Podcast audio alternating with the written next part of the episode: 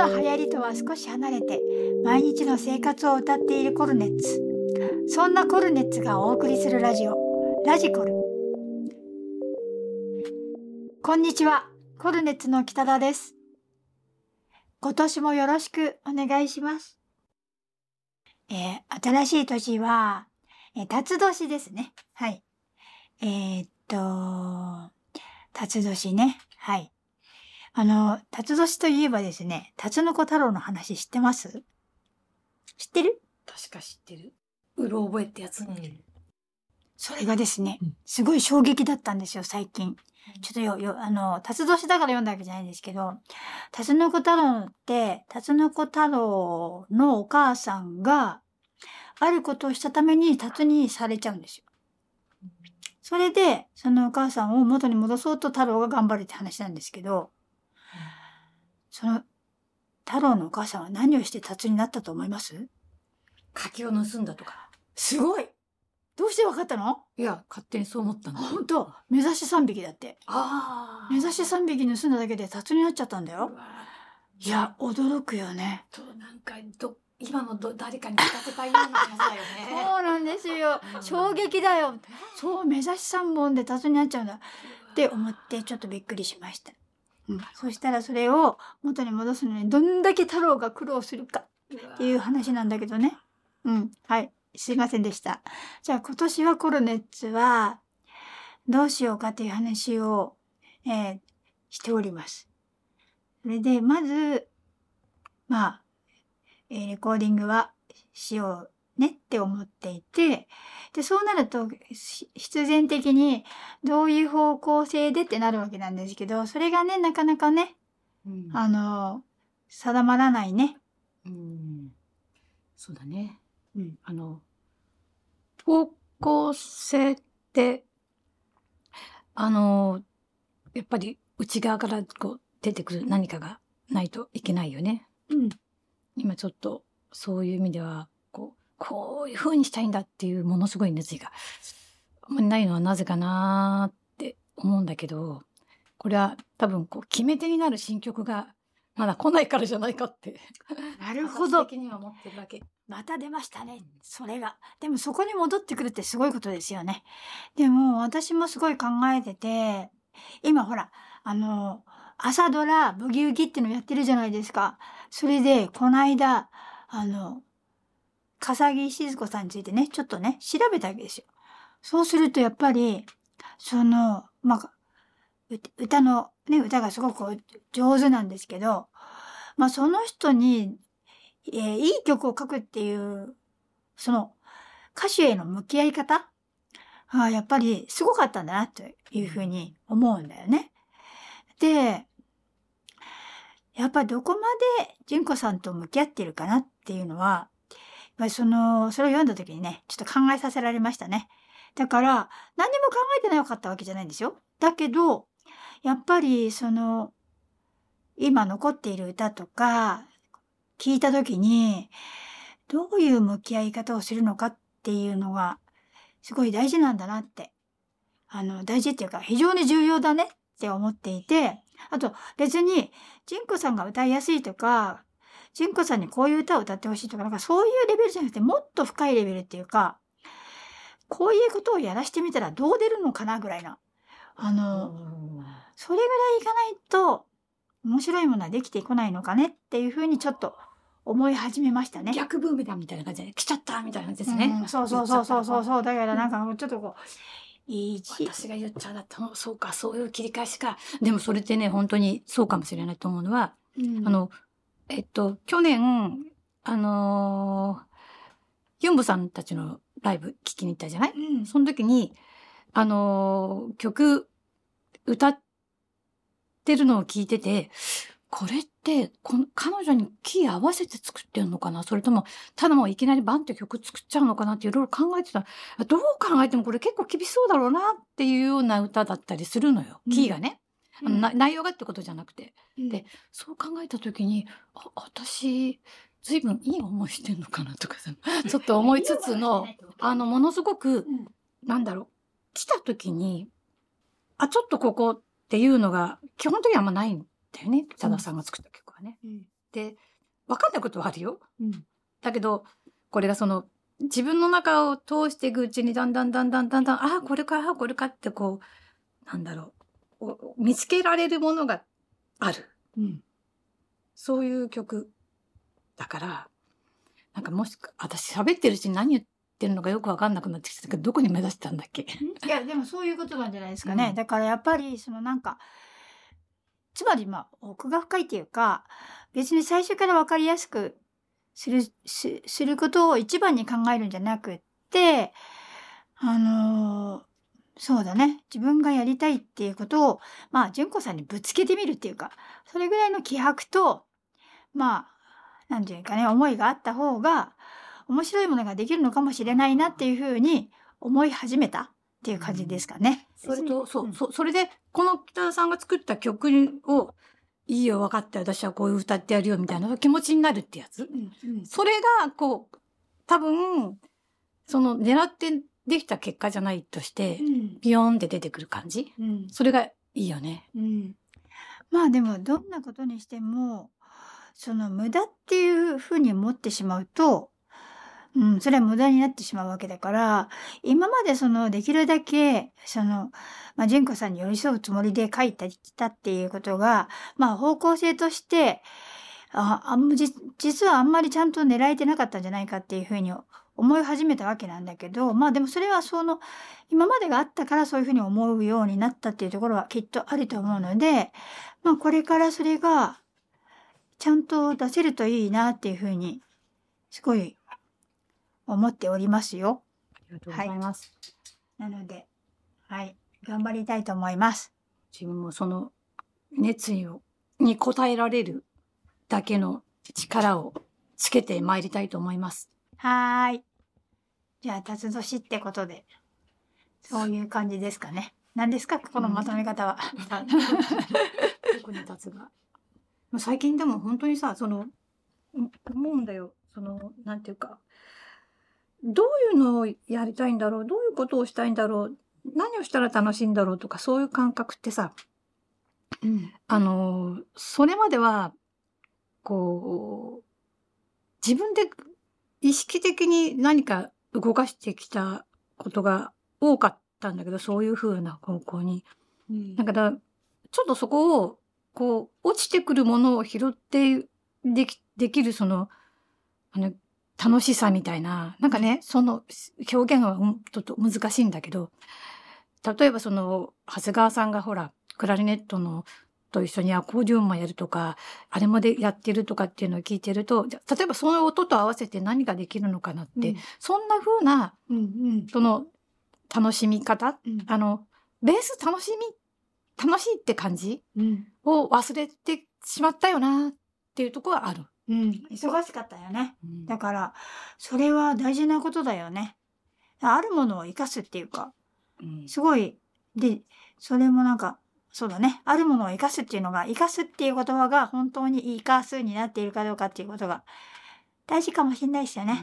うん。せっかくそこにあんだからね。そうせっかく4人でまずバンドを組んでであのサポートのなっちゃん入ったり西村さん入ったりしてるけども4人の形っていうのを少し今年は意識したいかな。うんと、えー今年も、えーライブはいっぱいしたいなっていうふうに思っていて、秋には、あの、地方にも行かせていただけるかもしれないっていうところですね。なので、ぜひ皆さんも、ラジオを聞いている皆さん、これ熱来てくださいと言ってくだされば、行っちゃいます。本当か？気持ちはいっぱい。気持ちはいっぱい。あとは、あれだよね。夏は厳しいよね。夏今年バテ厳しいたからね。はい。今年っていうか、あの、こその前の夏と同じぐらい暑くなければまだねそ、うね。は暑ねもうすごかったからね。うんはいでも今年もそれにならないことを祈るばかりはいですね。でございます。はい。でも、あの、皆さんとお会いできるのを楽しみにしてますので、よろしくお願いします。お願いします。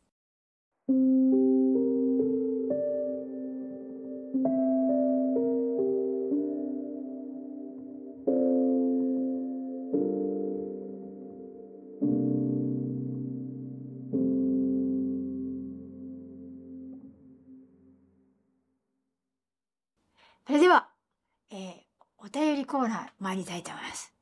えー、お便りが来ております。いつもありがとうございます。えーと、まず、HT さん。コルネッツラジコル16は面白ポイント満載でした。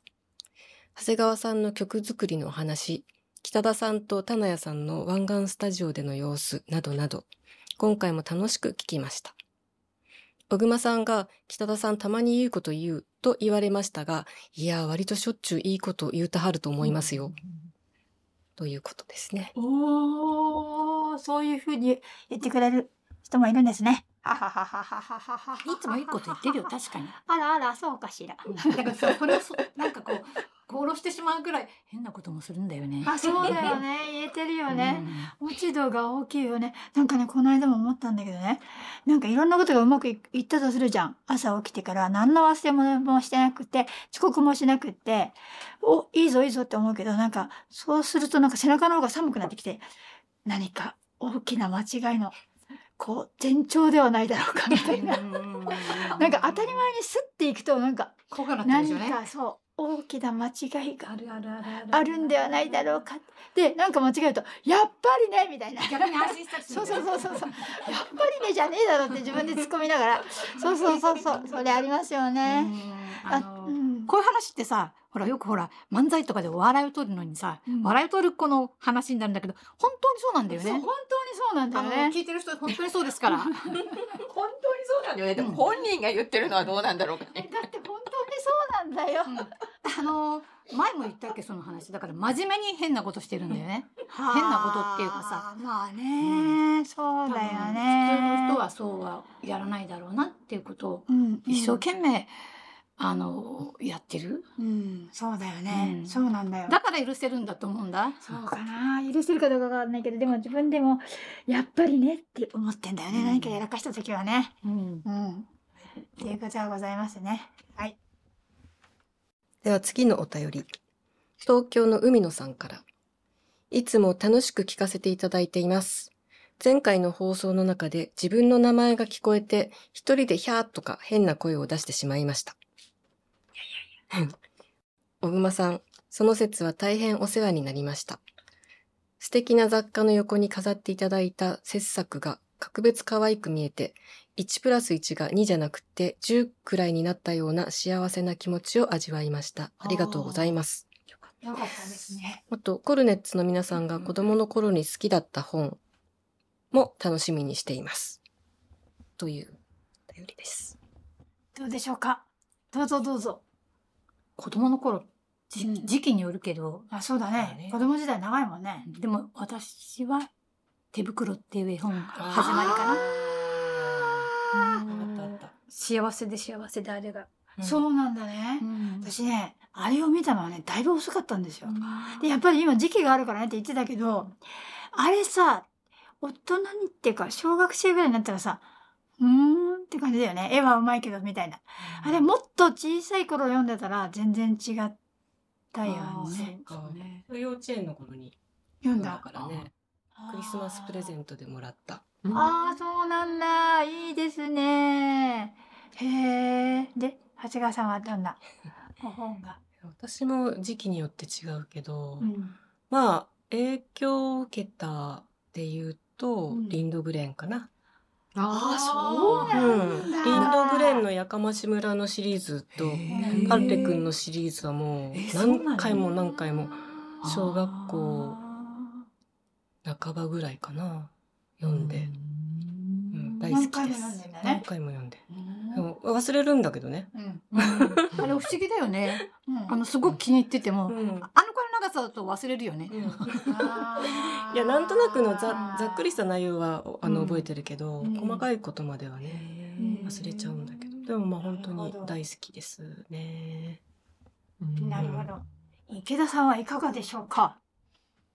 うーん。すごいなんか一番最初に夢中になって、なんていうかもう一日でこう、バーッと読んだみたいで、なんとなく覚えてるの。は、割と皆さんと違ってもうちょっと大きくなっては、小学校の3年か4年ぐらいかな。なんかうちの方にひまわり文庫って言って、なんか、なんて言うんだろう、公園のこう物置みたいなところで本が並んでいて、地域のお母さんが、なんかこう、交代で番をして、なんか本を借りるっていうところがあったんですよ。で、そこでよく借りてて、小学校3年か4年くらいの時に、あの、15少年漂流記の原作になった、なん。かは、2年間の休暇。結構暑いですよね、これぐうんなん4、4、5センチぐらい。あれを、多分、それで夕方ぐらいに借りてきて、でもなんかその日のうちの夜中までかけてもう一度でバーって読んだっていうのはなんかすごい覚えていて、さ、あれぐらいの年だとなんか、ああいう、どっかね、なんかわからない、知らない国に行くとかっていうのがすごい想像が働いたのことと、ああいうなんか冒険みたいのがやっぱり、なんかすごくワクワクして、それがなんか一日でザーッとあれだけの本を読んだ、夢中になって読んだっていうのが、なんか今でも一番すごく記憶、覚えてて、で、大人になって見つけてね、買ったんですよ。で、今撮ってあるんだけど、まだちょっと大人になってから読んでないから、今度、なんか機会あったらもう一回ちょっと読んでみたいなーっ改めて読むうん、違うだろうなと思って。うん、それがすごい記憶に残ってますね。うん。いやー、どうですかね。私はね、だからやっぱり親がね、すごいね、こうあるべきじゃないけど、ちゃんと本を買ってくるじゃないですか。馴染めなかったんですよね。うん。だからそういう意味でみんなみたいに、もう幸せみたいなのはあんまりないんじゃないですかね。え、自分で借りに行ったりとかそういうことはしなかったですね。だってうちに、うちの中に山のようにあるんだだから、そういうことしなかったし、やっぱ親が買ってくるでしょ？だから、まあ、でも長谷川さんのとこだって、小熊さんのとこだってそうだったのかもしれないですけど、うんうちは違うけど。うん。親が買ってきたくるものももちろんあるけど、うん。あの、図書館に行って、小学校の頃は学校の図書館も行ったし、うん。私立図書館もよよく、割と近くにあったんで、うん。行って借りてきて、ただからさっきのその、あの、冒険系とかも、片っ端から読むみたいな感じ。で。そうだよね。小川さんはずっと読書家ですよね。私もだから公民館の図書コーナーがすごい好きで、場所がすごい好きだったんで、端から読もうと思って、今波少年少女文庫っていうのを左の端から全部っていうイメージだったよね。ああ、そういうのをやったね。うん。だけど、そういう風なのってさ、なんかこう、あの、なんとなくざーっと読んじゃってるから、もうガーンってくるほど、うん後で思い返して、あ、この本っていうのはあんまないかなーって。思う結構電気とかってあ、読んだ読んだ。一時期読んでたりとかした時期ありましたね。図書館とかで。それこそベートーベンとかさ。野口秀夫とか。なるほど。そうか、そうあとはあれですね、熊のパティントンとかの、あな、なんかこれ、な、何版ってちっちゃいやつで、なんかこう、ピンクとかオレンジとかのこういうやつとか、あとムーミンも、確かこれぐらいの厚いののとかは、なんか父親が買ってきたのかな。なんかそれは、読んだ。ムーミンとかででもあのアニメでやってるのとね、絵が全然違うのを見て、あ、そっか、ニョロニョロとか、これかなんて思ったりしたのを、ななんとなく覚えてるかな。な。もう一回読むとすごいよね。うんあ、本当？内容が。結構なんかあーこんなだったっけみたいな。うんそうなんだ。うんなんかね、それね、今ね、なんか、あの、楽しみの人、楽しみにしてるんだけど、つまりその、うん図書館に行って、ムーミンを端から読むっていうのを、いつかやりたいなって思ってんだけどうん、やっぱ違うんだ。うん昔読んだのと。うん昔読んだとっていうか、うん昔読ん、あ、そう、そういうことね。うんつまり、その頃昔は読んでないからね。だから、今、、これ、今、この年でやってみたいなって思ってるの、それをね。うんいいかも。なんかこのグレーのなんか、ケースみたいに入ってたのなんとなく覚えてない絵面としてね。うん。なんか昔はさ、うん本はこういう硬いケカバーースに入ってましたようね。うんハードカバーなんだけど、さらにカバーがついてるみたいな。しっかりしてましたよね。うん。そうだよね。この想定の端っこに書いてるこの、なんていうの？装飾のこう線とかがさ、うんすごく好きで、うんで、こういうの開けながらこう、また見えたと思って、うんその後、挿絵のところにまで頑張って読む、うんその挿絵がもう少しもう少しっていうあの楽しみ？はいはいはいはいはい。ああいうのってね、うん忘れられないよね。あ、そうだよね。うんそうだよね。でもさ、だから先にさ、こう、挿絵まであとこんぐらい、みたいな。こっち側の左手こう押さえちゃったら、で 次ここ。で透けて見えるんだよ最後の一枚があそうだね。そうだね。ね。それであもうここまで来たやんかって。で最初のうちは気になってるわけでもそのうちさ集中してくるからそうそうそう。まあどうでもよくなって。来た。ね。でもあの皆さんのうちはどうだかわかんないけどうちはほら怖い家族がいっぱいいたからさ。強力なおばあちゃんと強力な母とこう高圧な姉がいたからさもう私はそこそそこから逃げたいがために本の中にこう逃げ込んでいたというか。なるほど。だからこう楽しい冒険ものもそうだけどあの昔話とか、あのおとぎ話とか、あとグリムドアとかいわゆるドアルもう全部読んでてもうとにかく布団の中でそれのなんか世界に入ってるのが幸せだった空想のこう、そう。そういう世界ってこと。だからあんまり具体的なこう今今のものっていうのはあの今を見たくないから。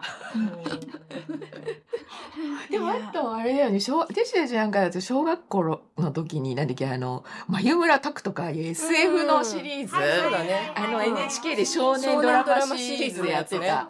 あれはなんか今でいう新書版ぐらいの大きさの、はい。あの本で、あれも結構夢中になって読んだ読んだ。読んだよ。大人だったんじゃん。え、大人かね私小学校5年生か6年生ぐらいの時かな、なんかね。高学年から中学にかけてたよね、ね前村。あの辺は結構面白くうん。それは健読んだな。全な子供だと思う。うん、多分。やっぱ学校でも流行ったっていうか、うん流行ったっていうのかな。怖くうん。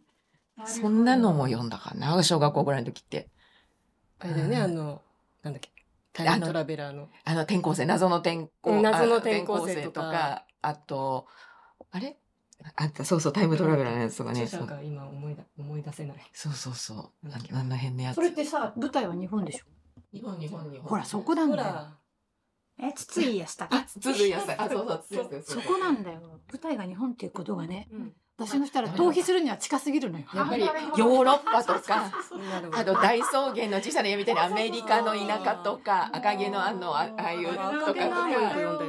読んだよねえ、赤毛なのじゃ前作読んだ系ですか？もちろんもちろんそうなんだ発生する話とかも。はいはいはいはいはい。いっそうぱいあるのそうそうね。も好きだし。あれでカントリーにハマったんだよね。はあ、なるほどね。三つ編みラグとかあんだよ大草原の小さな家。あ、草原の小さな家流行ったもんね。NHK で放送してたので、放送もも。またね、良かったよね。うんああ、そうだよね、ね。やってましたよ、CS のチャンネルで。久しぶりに見ちゃったうん。そうなんだ。なんかね、なんかね。うん。とかそんな感じですかね。はいはい。もう一件あります。東京ディープサウスにお住まいのズリオさん。ディープサウス。なんだろうねって話になったね。ね。はい池田さん調べてました。はい。新年おめでとうございます。ラジコル第16回。皆さんの曲作りの話、大変興味深く聞きました。夢の中で見た風景を絵で描いて説明するようで、なかなか人に伝えにくいものですね。湾岸の広文さん、裏若きお嬢様方に囲まれて、さぞご苦労されたのでしょう。ご苦労されたかもね。さて、コルネッツのサブスク解禁おめでとうございます。ありがとうございます。私はレコードや CD を手元に置いておきたい派なので、サブスク未経験ですが、コルネッツの皆さんは CD は買いますか？また CD 以外でも何か集めているもの、集まってしまうものはありますか？正月に実家でコルネッツのアナログ EP 見つけて懐かしくなりました。体験しましたよ。そうなんですね。昔、はい。あの、ほら、紙にこだわったやつですね。紙にこうなったやつ。こだわりすぎて、今ね、後々々ちょっと問題になったんだよね。え、問題になったっけ？穴が開いちゃうのよ。壊れやすいって。あと、海苔が結構ね、年を経つとね、剥がれちゃうんですよ、あれ。ああ、それは作った時はね。ねうんなってないからね。そう、それにね、そういうことって、まあ、しょうがないくない。うんそれも思い出です。うん 扱いにくい紙だよな、このやつなっていうのも、こうみんなの記憶に残るからね。あ、そうだね。うん。うん。いや、でもあれの、あれのこだわりは忘れられないんで、やっぱり相当、そうだね。うんうん。いろいろ調べて。で、またあの、作るのが大変だって言われて、うん、それでもって、そう、押しまくったよね。すごいわ。やっぱり若さだね。本当だよね。怖いもの知らずだったよね。ああ、ダメ。そこに行くか。ダメだ、ダメなんですかって諦めないもんね。うんそこをなんとか。いろんな意味でね、うん。あの表紙を書くのもさ、うん相当迷っいろいろどうしようこうしようなったんだよね。うんうそんでもなんかか書けないって言って、ななんか泣きそうになってたら、あの、なんだっけ、あの頃、とライダーズの事務所が渋谷かなんかになったんだっけ？うん。で、そこの階段、あの、外階段のところで半泣きになってたの。えあの、あの、なんだっけ、あの人、えっと、磯野さん？磯野さん。磯野さんに慰めてもらってたんで。そんなあのほらほらほらってなってはいそんなこともありましたあねりましたね。でもちゃんと物になって残ってますからねねよかったですよねうん CD は買いますか？この間はミニマルエンジンさんの CD を買いましたよ。はい。でその前はイオンボさんの CD を買いましたよ。ね長谷川さん。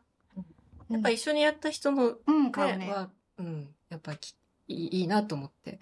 鹿さんの買ね。鹿さんの買ったよ。で車の中で聞いております。はい。CD 以外でも何か集めているもの、集まってしまうものはありますかっていう質問。ある？ありすぎて言えない？えそうなの？うんわしあれかと思ってたそういうのないないのかと思ってたいや、あるね。あるっていうか、その、なんで、あ、多分でもそれって、うんあのーコレクターとかいうそういうレベル、そういう話じゃないとは思う。うん古いもの？そういうことかうんうーんなるほど。で自然に集まってきてしまうんですね。そうだね。集め、集めてるっていうよりも、好きだから見ちゃうってない？うんほら、ね。それが結果的に集まっちゃうっていうこと？うん。うん私は結構、長谷川さん？長長谷川さん？は別格です。別格。うん別格はいだからいいよ。だからいいよと言ってます。その話に触れられたくない様子。いいや長谷川さんのいい面白いっすよなんかさ、集め、なんかこう集め癖があるんだよね。集め癖。うんいや癖なんさ、なんか、カンカンとかもそうだし、空き箱とかもだけど、なんか捨てられない系っていうのもあり、まあ好きで集めるものもありかな。うんうんうん。ええ捨てられない、ああ、そっか、そういうことかい。や、なんかこのカンカン可愛いから捨てるのもったいないっつって。それ好きだからじゃないの？まあね。カンカンねいや箱はなかなかね。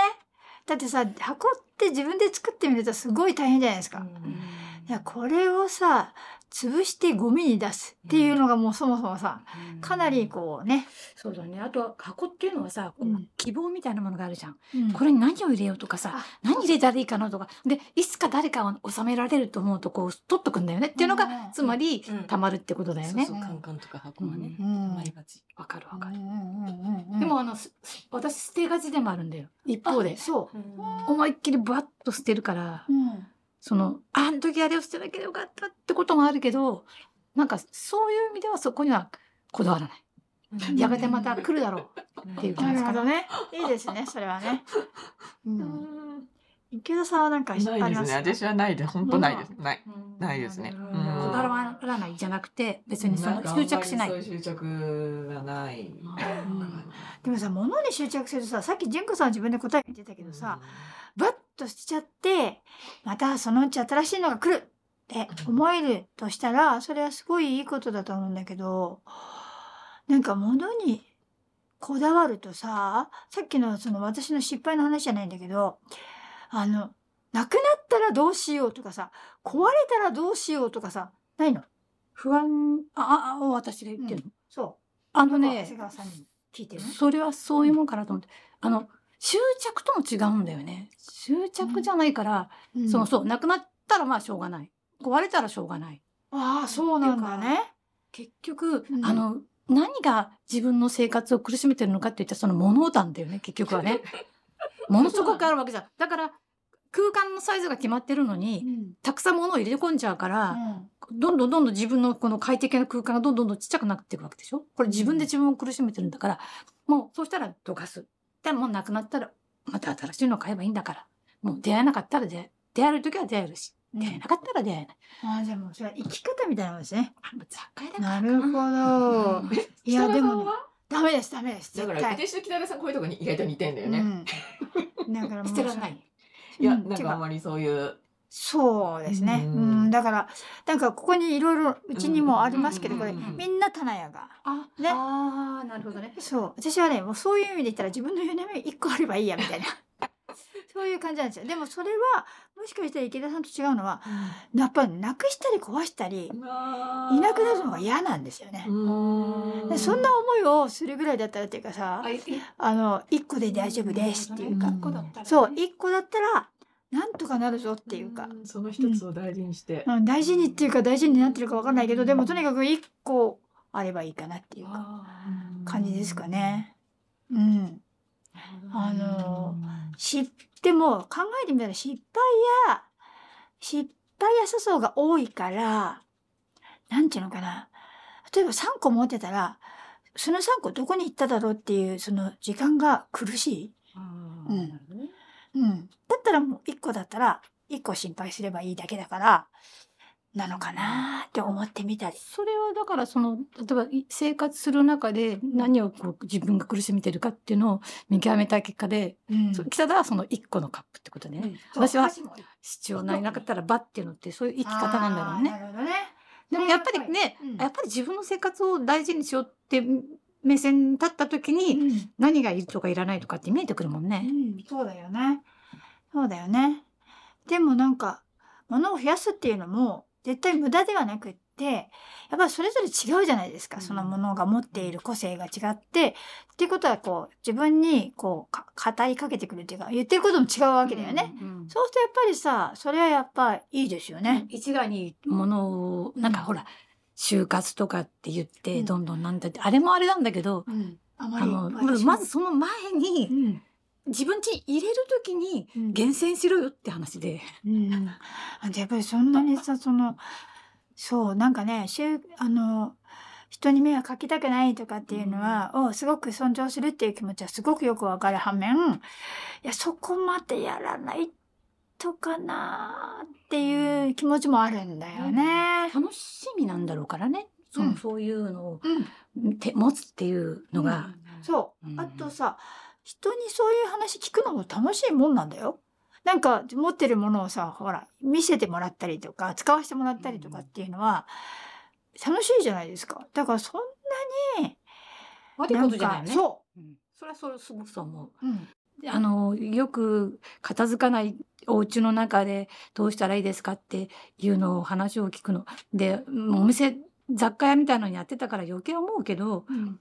まあ、なんとなくこれでいいやじゃなく、やっぱりこれがいいと思って買ってたら、多分邪魔な子はいないと思うから、その辺のとこかなとうん。思います。はい。じゃあそんなとこですかね。はい。ラジコルではこのように皆様からのお便り募集しております。番組情報欄のラジコルお便りフォームよりお送りください。X にコメントでいただくのもありです。お待ちしてます。ラジコル。コルネッツ洗うは音楽ストリーミングサービスでお聴きいただけるようになっています。洗うで検索してみてください。で、えっと、私がね、多分登録でコルネッツを、アルファベットじゃそう、ないかな。アルファベットで入れたんだよね。一応振り仮名でコルネッツカタカナでも入れたけど、そのせいでかなんか知らないけど、コルネッツってカタカナでやると出てこないっていう話が。ありますので、うんアルファベットでコルネッツ。C-O-R-N-E-T-S ですね。もしくは洗う。洗うっていうのはあの洗濯の濯の字で洗う。でも多分、それは洗うってただひらがなでい入れても出てくるかな。あとは曲名とかで入れると出てくるかなって感じです。すいません。いえ、とんでもございません。変えられないんです難しいもんですね。そう、あれって思っちゃって、もう変えられないんですよ、一回あげたらう。んそれは。変更が効かないので、うんどうしましょうって感じ、今後も。ああ、なるほど。まあでも、コルネッそうして英語で書けるのもちょっとかっちょいいんじゃないですか？ね？全世界的に行くんだったらそっちの方がいいよ。全世界的に行くんだったら。